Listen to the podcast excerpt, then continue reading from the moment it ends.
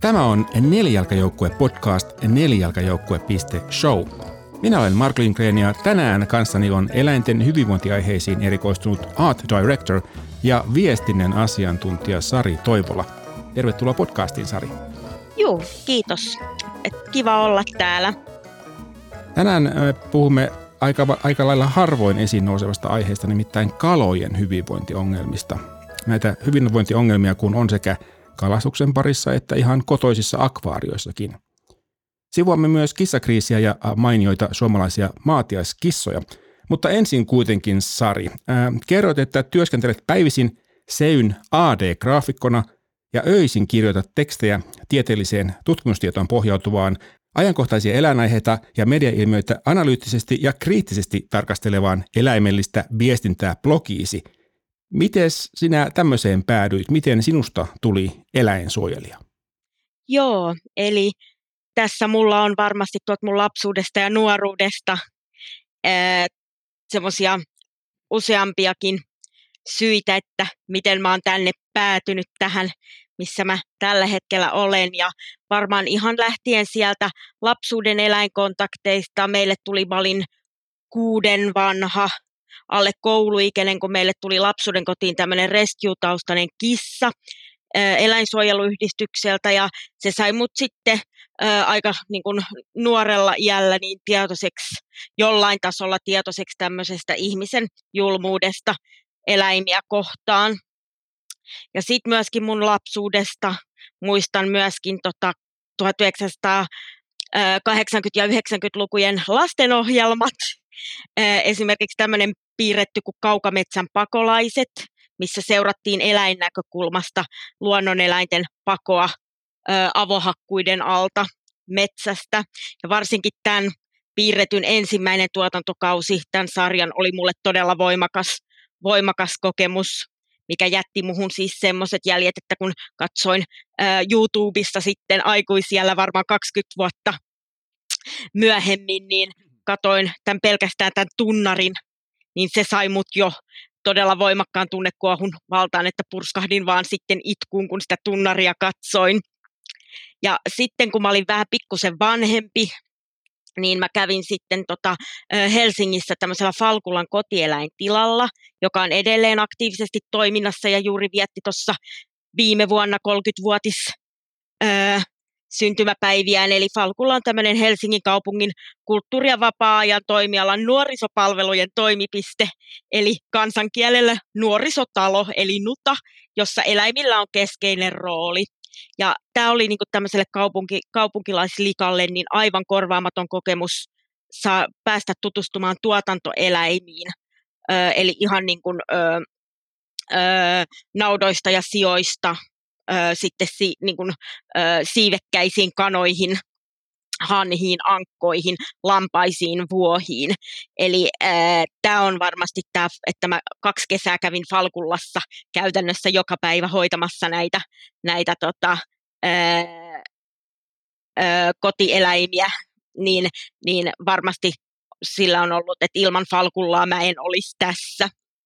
Ja sitten varmaan aika monet muutkin kuin minä ja mun kaverit, niin me ollaan tehty silleen alakouluikäisinä niin omia lehtiä silleen käsin, käsin raapustaen ja, ja mulla on vieläkin jokunen näistä lehdistä tallella, missä me ollaan sitten mun lapsuuden ystävän kanssa rustailtu sitten ihan omin pikkukätöisiin tämmöisiä niin kutsuttuja yleisön osastokirjoituksia sinne meidän lehtiin, ja me ollaan otettu niissä voimakkaasti kantaa. Ehkä ollaanko me oltu 10-11-vuotiaita, kun me ollaan sitten otettu voimakkaasti kantaa eläinkokeita ja avohakkuita vastaan sitten. Ja sitten myöskin ö, kotiilmapiiri, eli mä muistan, mä olin varmaan sitten joku 12-13 ehkä, kun mun isä sitten kertoi, että hän aikoo lopettaa lihansyönnin ja mulle on sitten jäänyt semmoinen keskustelu mieleen, mikä me käytiin silloin, että mä kysyin, että miksi. Ja mä muistan sen kuin eilisen päivän, kun meidän isä sanoi, että, että hän ei voi hyväksyä, että sikoja ö, tainnutetaan hiilidioksidilla, e, niin kuin, ja mikä aiheuttaa niille, niille tota, pahaa kärsimystä. Ja siinä kohtaa mä niin kuin totesin, että okei, että mun lihansyönti loppuu tähän. Ja me sitten jätettiinkin mun isän kanssa sama, niin kuin samalla kertaa molemmat sitten liha pois meidän ruokavaliosta. Tämä, mitä tulee tähän sikojen hiilidioksiditainutukseen, niin jotenkin on tosi tota, ä, absurdiakin ajatella, että samat aiheet, kuin mistä, mitkä on saanut mut ryhtymään kasvissyöjäksi aikoinaan reilu 20 vuotta sitten, niin samat asiat on edelleen ajankohtaisia. Ja se vähän mua huolestuttaa, että sikojahan edelleen tainutetaan teurastuksen yhteydessä ennen verenlaskua niin hiilidioksidilla. Eli sen osalta mikään ei ole, ei ole yli 20 vuodessa muuttunut.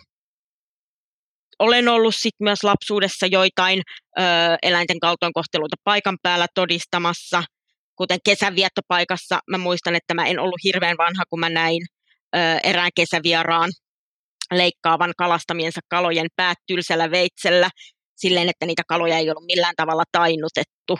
Ja sen mä muistan ja mun, tiedän, että mun, mun vanhemmatkin sen muistaa, kun mä niille siitä olin silloin heti tuoreeltaan kertonut, että, että se oli mua järkyttänyt suuresti.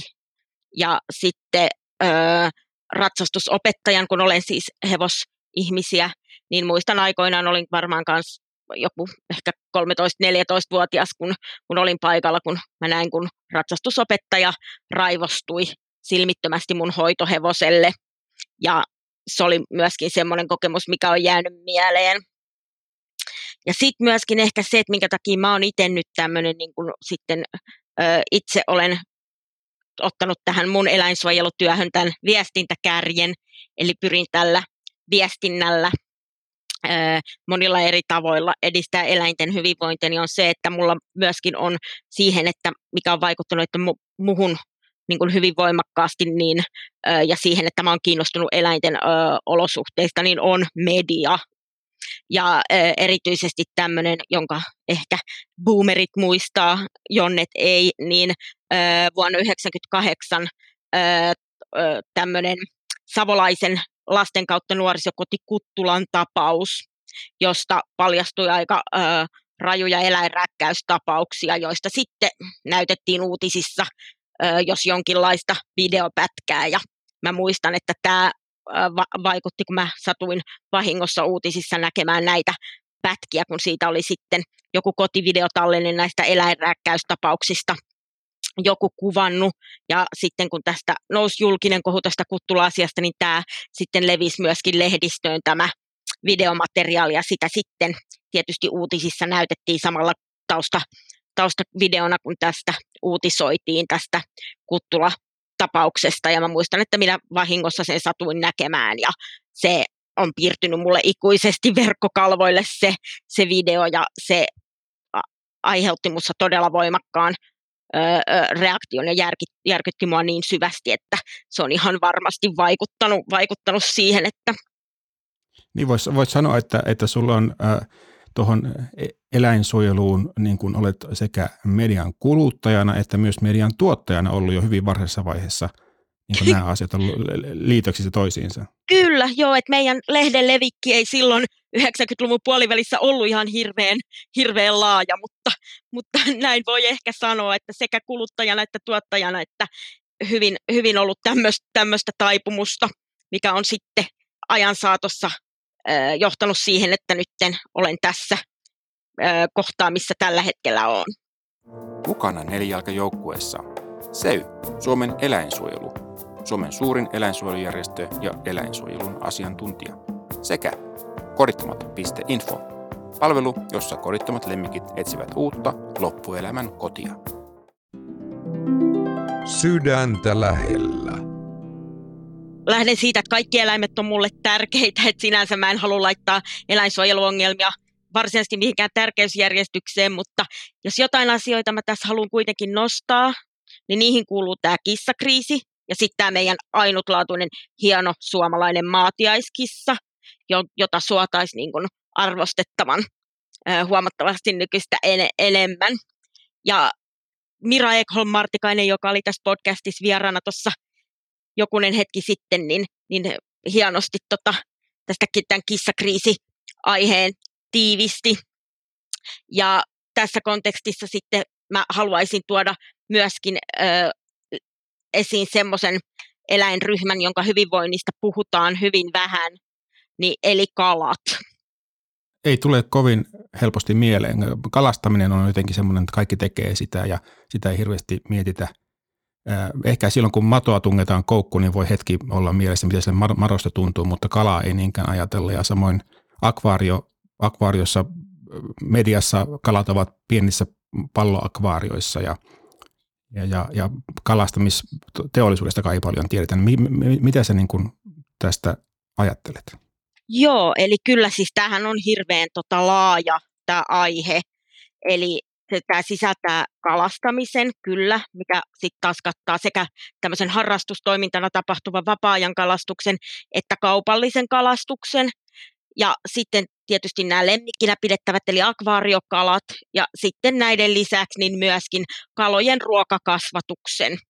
Eli että mistä nämä kirjolohet tonne meidän kalatiskiin tulee ja millaisen elämän ne on elänyt, niin, niin tämä on hyvin laaja ja öö, jos mä nyt tämän jotenkin tämän asian tiivistäisin, niin öö, jos noista ruokakaloista nyt ensin puhutaan lyhyesti, niin, niin ihan jo se, että kun me puhutaan kalatalouden vastuullisuudesta, niin me puhutaan lähinnä ympäristövastuusta, eli ilmastovaikutuksista, vesistökuormituksista, mitkä on toki tärkeitä, todella tärkeitä nekin, mutta sitten tämä eläinten hyvinvointi, niin, niin sitä ei niin kuin tähän vastuullisuuskeskusteluun tai oikeastaan mihinkään muuhunkaan keskusteluun hirveästi niin kuin, ö, ympätä eikä sitä tuoda esille. Ja tämä on siinä mielessä niin kuin huolestuttavaa, että ruuaksihan kasvatetaan maailmanlaajuisesti 362 eri kalalajin edustajia. Ja niillä on jokaisella omat ja toisistaan poikkeavat tämmöiset lajityypilliset ominaisuudet ja tarpeet. Ja sitten toisaalta 20 suosituinta kalalajia kattaa peräti 84,2 prosenttia tästä kaikesta ru- ruokakalatuotannosta, mutta 20 lajiakin on aika paljon, kun ajatellaan, että meidän pitäisi tietää niiden kaikkien lajikohtaisista ominaisuuksista ja tarpeista ja käyttäytymismalleista.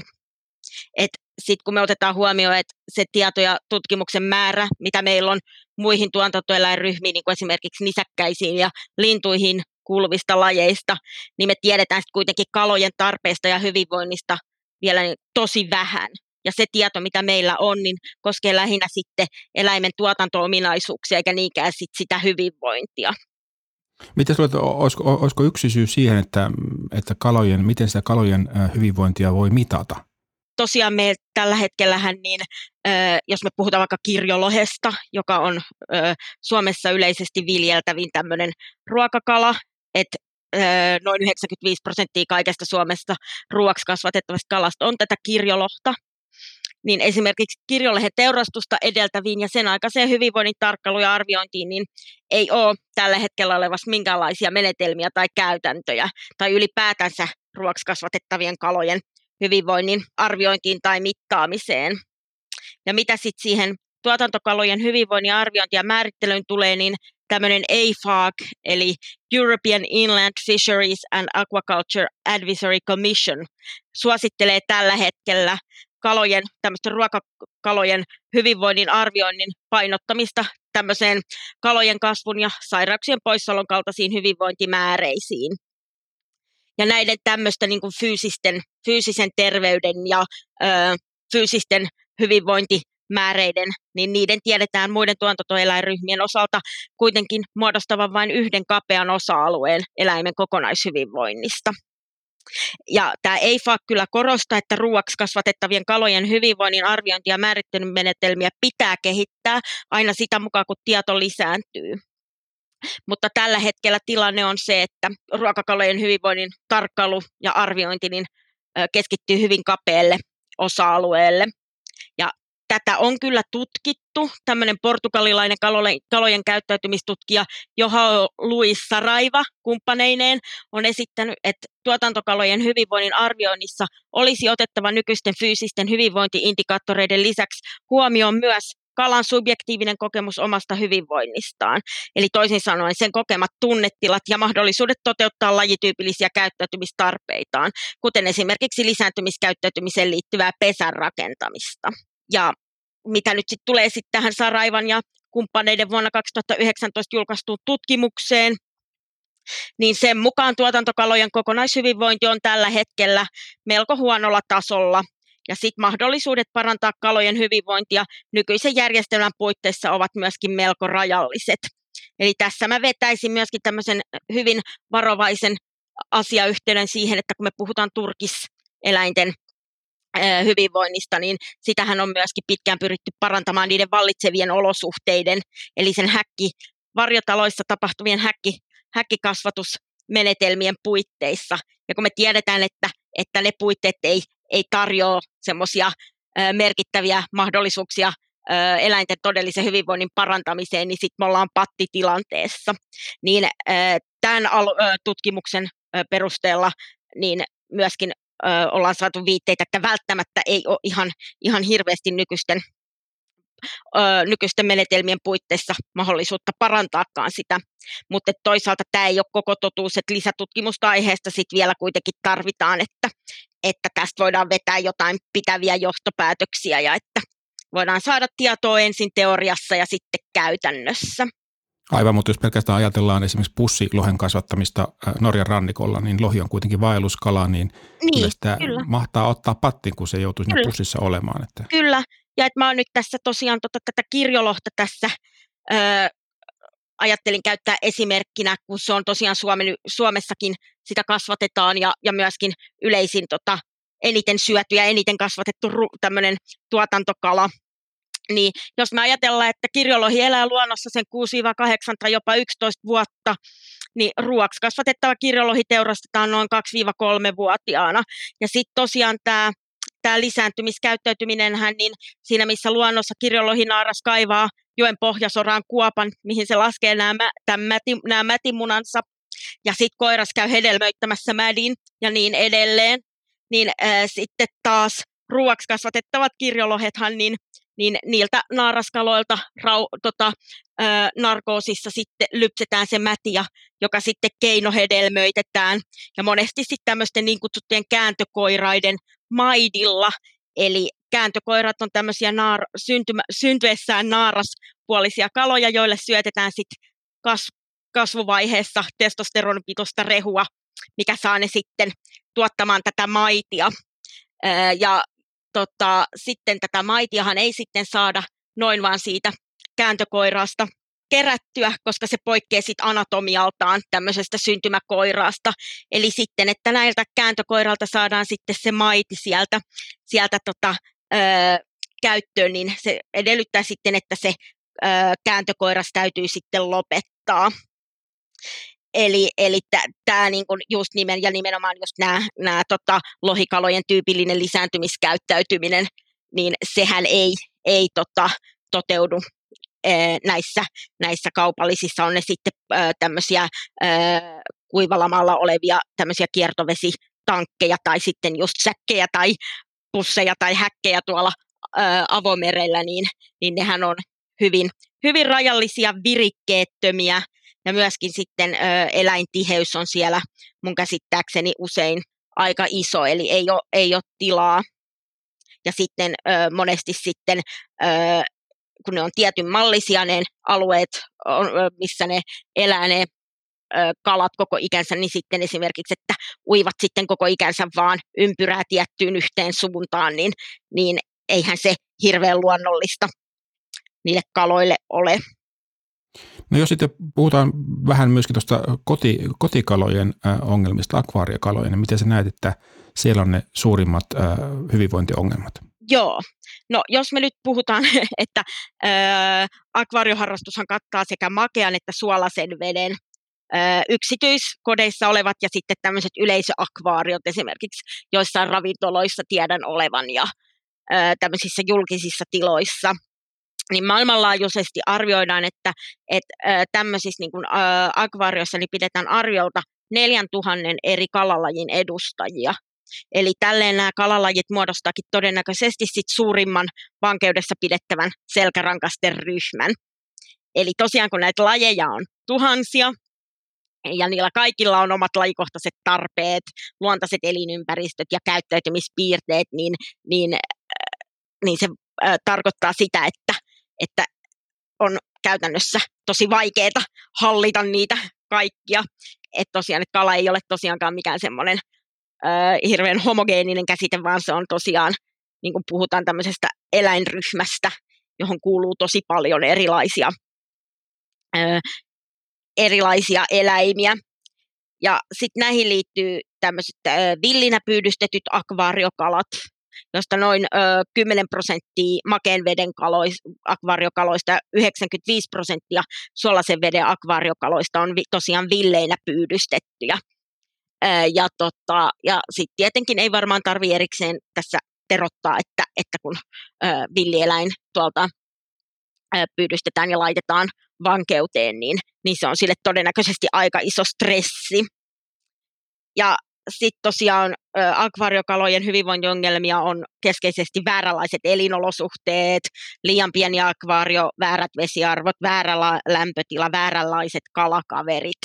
Eli, eli kun kaloja tosiaan on, varsinkin näitä tämmöisiä makeen veden niin kutsuttuja peruskaloja, perus, niin niitä on helppo shoppailla kuin karkkikaupassa ja ulkonäön perusteella valita sitten, että millaisia kaloja haluaa, ja sitten ne ei välttämättä sovikaan keskenään samoihin olosuhteisiin. Ja sitten on myöskin tämä, että kun Suomessa ei ole juurikaan tämmöistä kaupallista akvaariokalakasvatusta, niin se tarkoittaa sit sitä, että suomalaisiinkin eläinkauppoihin niin ä, tulee kalat sitten tuolta ä, ilmeisesti lähinnä Aasiaan keskittyneiltä ä, tukkukasvatusfarmeilta, Eli siellä sitten tavallaan ö, tuotetaan hirveitä määriä näitä kaloja ja, ja tota, ö, ilmeisesti ö, vähän lajistakin riippuen enemmän tai vähemmän sisäsiittoisesti. Ja, tota, ja sitten myöskin ne käy läpi aika pitkät kuljetukset, ne kalat elävinä, että ne sitten esimerkiksi päätyy sitten jonkun välikäden kautta tänne Suomeen. Ja, tota, ja mä itse nyt on vähän sitä mieltä, että se, että miksi meillä Suomessa ei ole ö, kaupallista ö, akvaariokalakasvatusta, tämmöistä niin kuin vastuullista, eettistä, että harrastajat tietysti sitten kasvattelee, mutta, mutta tämmöistä niin kuin järjestelmällistä, niin se johtuu siihen, että et, akvaari- akvaarioharrastajat on tottunut liian suureen valikoimaan, että kun ajatellaan, että saa vaan niin kuin katalogista tilaamalla, minkä ikinä, ikinä keksii haluta akvaarionsa kalan, niin, niin äh, sanomattakin lienee selvä, että ei ole niin kuin Suomen mittakaavassa niin kuin mahdollisuutta äh, vastata sit tähän, että, että jos olisi vähän pienempi valikoima, mihin tyydyttäisi niin niitä erilaisia kaloja, niin sitten olisi myöskin varmasti mahdollisempi vastata siihen kysyntään. Ja sitten toinen on myöskin se, että sitten kun on näitä perusmakeen veden kaloja, niin ne ei montaa euroa maksa kappale. Eli että, että ihmiset on tottunut myöskin liian halpoihin hintoihin. Se on jännä, kun kuitenkin silloin niitä kuskataan toiselta puolen maapalloa suunnilleen, niin se hinta ei silti se ole sen kummempi. Että... Niin, kyllä, joo. Et tota, vaikka totta kai vastuulliset ä, eläinkauppiaat on toki kiinnostuneita siitä, että millaisiin oloihin ne on myymässä kaloja, niin sitten on kuitenkin edelleenkin tiedän, että, että kaloja myöskin helposti myydään sit sen enempiä kyselemättä, ja milloin on sitten riski, että ne joutuu vääränlaisiin olosuhteisiin tai kokemattomalle omistajalle. Ja sen verran vielä sanoisin tuosta, että, että osa yleisimmistä makeveden akvaariokalalajeista on kyllä käynyt läpi tämmöisen domestikaatioprosessin, Eli ne on er, eriytynyt villeistä sukulaisista ja ne on osoittanut tämmöistä lajitason domestikoitumista, eli muutoksia sekä ulkomuodossa että käyttäytymisessä. Ja tässä sit pitää huomioida, että domestikoituminen on kuitenkin aina tämmöinen niin geneettinen ja useamman sukupolven prosessi, eli villin eläinyksilön pitäminen vankeudessa ei johda sillä hetkellä domestikaatioon, vaikka se eläin osoittaisikin yksilötasolla tämmöisen niin kutsutun kesyyntymisen merkkejä. Ja sitten jos ajatellaan tälleen asteikolla nollasta viiteen, niin kaikista domestikoituneimpiin vitostason akvaariokalalajeihin kuuluu muun muassa nämä tämmöiset pitkät, pitkän yhteisen historian ihmisen kanssa kulkeneet kulta- ja taistelukalat. Mutta sitten jos me katsotaan 50 suosituimman makeen veden akvaariokalalajin listaa, niin sieltä löytyy näiden domestikoituneiden, täysin domestikoituneiden ohella myös täysin domestikoitumattomia lajeja ja kaikkea siltä väliltä. Eli kun me puhutaan isosta määrästä eri, laje, eri eläinlajeja, niin sieltä löytyy myös sitten hyvin paljon vaihtelua sen, sen siinä, että kuinka, kuinka domestikoituneita on ja kuinka ö, hyvin on oikeasti laji- ja geenitasolla sit sopeutunut, sopeutunut yhteiseloon ihmisen kanssa. Ja sitten vaikka se laji olisikin domestikoitunut, niin se ei kuitenkaan tarkoita, että sitä voisi pitää minkälaisissa olosuhteissa tahansa. Et koska aivan niin kuin esimerkiksi domestikoituneilla nisäkkäillä, niin kaloillakin on todennäköisesti villien kantamuotojensa peruna tiettyjä lajityypillisiä käyttämistarpeita. Ja niiden toteuttaminen on eläin, eläimen hyvinvoinnin kannalta välttämätöntä. Tuossa tulee mulle mieleen, että tässä on vähän niin kuin samanlainen tilanne kuin kissojenkin kanssa, että sitä eläintä ei ehkä arvosteta tarpeeksi, Joo. kun se on liian, liian helppo saada sieltä vaan uusi kala sen edellisen menehtyneen tilalle. Kyllä, ja tämä on nyt ihan mun tota tämmöistä vähän mutuiluakin, mutta mikä mun havainto on, niin tämä on niin riippuu aina myöskin, että mihin vertaa. Että kissa myöskin, niin se koituu hyvin usein kissan tappioksi, että sitä verrataan koiraan. Ja sitten taas kalan tappioksi koituu hyvin helposti se, että sitä verrataan nisäkkääseen. Ja sitten kun se on nisäkkääseen nähden, että meidän on helpompi samastua itsekin nisäkkäänä nisäkkääseen, niin sitten kala näyttäytyy, kun verrataan nisäkkääseen, niin ilmettömänä ja tunteettomana ja eleettömänä. Millainen se ei kuitenkaan, kalat ei nykytiedon mukaan, niin eivät tämmöisiä kuitenkaan ole. Ja että mitä sitten tuohon domestikoituneeseen, domestikoitumiseen tulee, niin totta kai sitten sama pätee myös sitten näihin tuotantokalalajeihin, joiden tiedetään olevan, olevan enemmän tai vähemmän domestikoituneita, niin, niin niihin pätee yhtä lailla tämä, tämä oletus, että niistä lajityypillisten käyttäytymistarpeiden välttämättömyydestä. Että just kun puhuttiin siitä lisääntymiskäyttäytymisestä ja pesän rakentamisesta ja vaeltamisesta, niin ei, ei ole mun nähdäkseni syytä epäillä, että miksei tämä pätisi yhtä lailla kaloihin kuin, kuin ravi, vaikkapa ravinnohankintakäyttäytymiseen liittyvä toiminta niin nisäkkäisiin. Sä mainitsit tuossa alussa tuon ma- suomalaisen maatiaiskissan. Joo. Minkä takia se on niin sulle läheinen asia? No se on varmaan sen takia, että tota, no mulle tämä, niin kuin just sanoin, niin on lapsuudesta tämä jotenkin tullut kissojen kautta, tämä, että mä oon kissojen kanssa elänyt ja sitten nimenomaan tämä, että, että minkälaista kohtelua maatiaiskissat on saanut, saanut osakseen, niin niin, ja sitten kun mä oon itse tota hyvin aktiivinen historiaharrastaja ja hyvin vihkiytynyt, niin mulle ehkä niin kun tulee sen maatiaskissa vielä se, että jos sitä ei eläimenä arvostakaan, siis mikä on mun mielestä siis sekin, että mulle maatiaiskissa on arvokas ihan omana itsenään, mutta että sitten siinä on vielä se aspekti, että se edustaa meidän, ö, meidän alueen alkuperäistä kissa, kissatyyppiä, että, niin kuin, että jos ajatellaan, että miten me arvostetaan meidän maatiaiskanoja tai maatiaisnautoja tai, tai tämmöisiä niin kutsutusti maatiaiskoiria, niin, niin niitähän pidetään nimenomaan meidän niin kulttuuriperintönä. Niin, niin mä ihmettelen sitä, että minkä takia sama ei pätisi suomalaiseen maatiaiskissaan, joka on nimenomaan, nimenomaan tätä edustaa tätä meidän, meidän alueen yli tuhatvuotista kissahistoriaa ja on tämmöinen niin kuin, ö, jalus, jalostamattomana kissatyyppinä niin kuin sanan varsinaisessa merkityksessä, niin, niin ehkä lähimpänä sitten sitä, sitä alkuperäistä todennäköisesti skandinaavien mukana tänne ta, ö, tulleita kissoja. Et, et se on niin kuin mulle ehkä se mun antilyhykäisyydessään, mitä haluan tähän kissakeskusteluun vielä tuoda, että, että toivoisin, että meidän alkuperäistä maatiaiskissaa arvostettaisiin nimenomaan sen takia, että se on maatiainen, eikä jätettäisi arvostamatta sitä halveksuttaisi sen takia, että se ei ole jotain tie- jalostettua rotua. Tarinan aika. Mulle tuli aikoinaan, nyt hän on ollut sateenkaari sillan tuolla puolella jo ö, kymmenisen vuotta, mutta aikoinaan tuli 14-vuotias tämmöinen iäkäs kodinvaihtajakissa.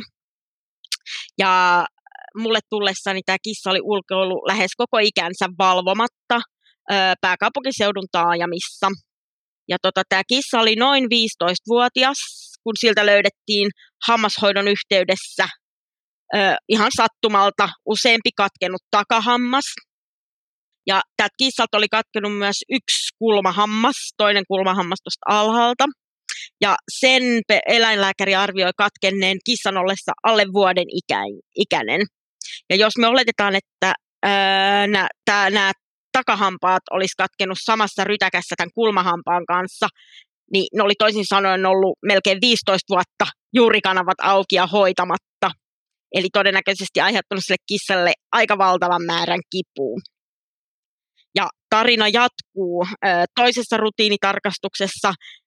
Eläinlääkäri kuuli stetoskoopilla tämän kissan keuhkosta tämmöisen ylimääräisen omituisen suhahduksen ja sitten tämä röntgenkuva pal- otettiin ja sieltä paljastui syyksi tämmöinen katkenut kylkiluu, joka paino keuhkoa ja oli sitten ilmeisesti sen verran painanut, että oli saanut tämmöisen hengen rohinan aikaiseksi, minkä kuulee sitten stetoskoopilla.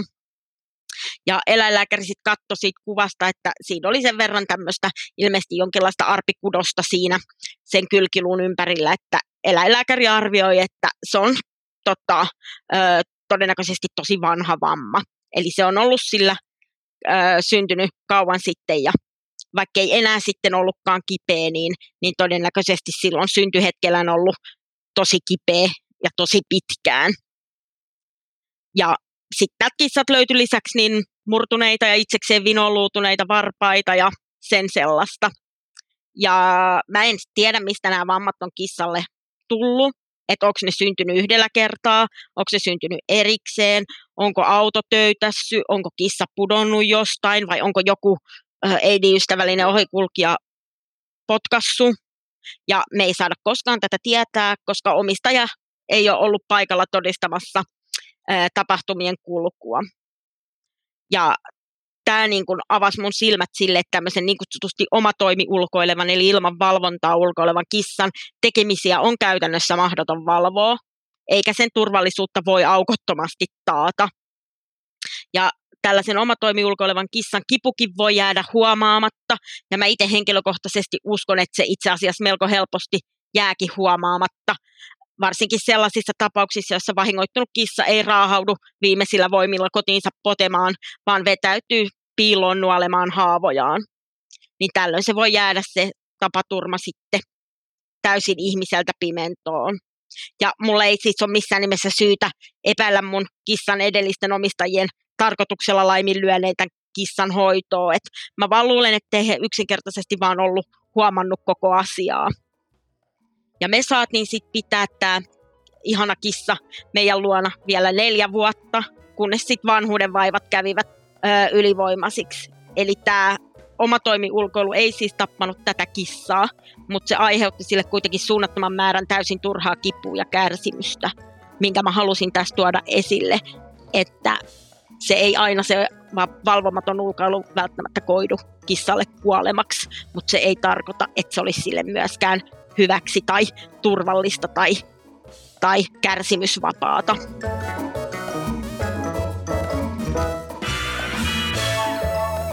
Tämä oli Nelijalkajoukkue podcast. Tuottajana ja editoijana toimin minä, Mark Lindgren ja Huima Production. Taustalla soi Quirky Dog by Kevin MacLeod. Lähetä palautetta osoitteeseen palaute at nelijalkajoukkue.show. Jakson merkinnät ja uudet jaksot löytyvät osoitteesta nelijalkajoukkue.show. Kiitos, että kuuntelit.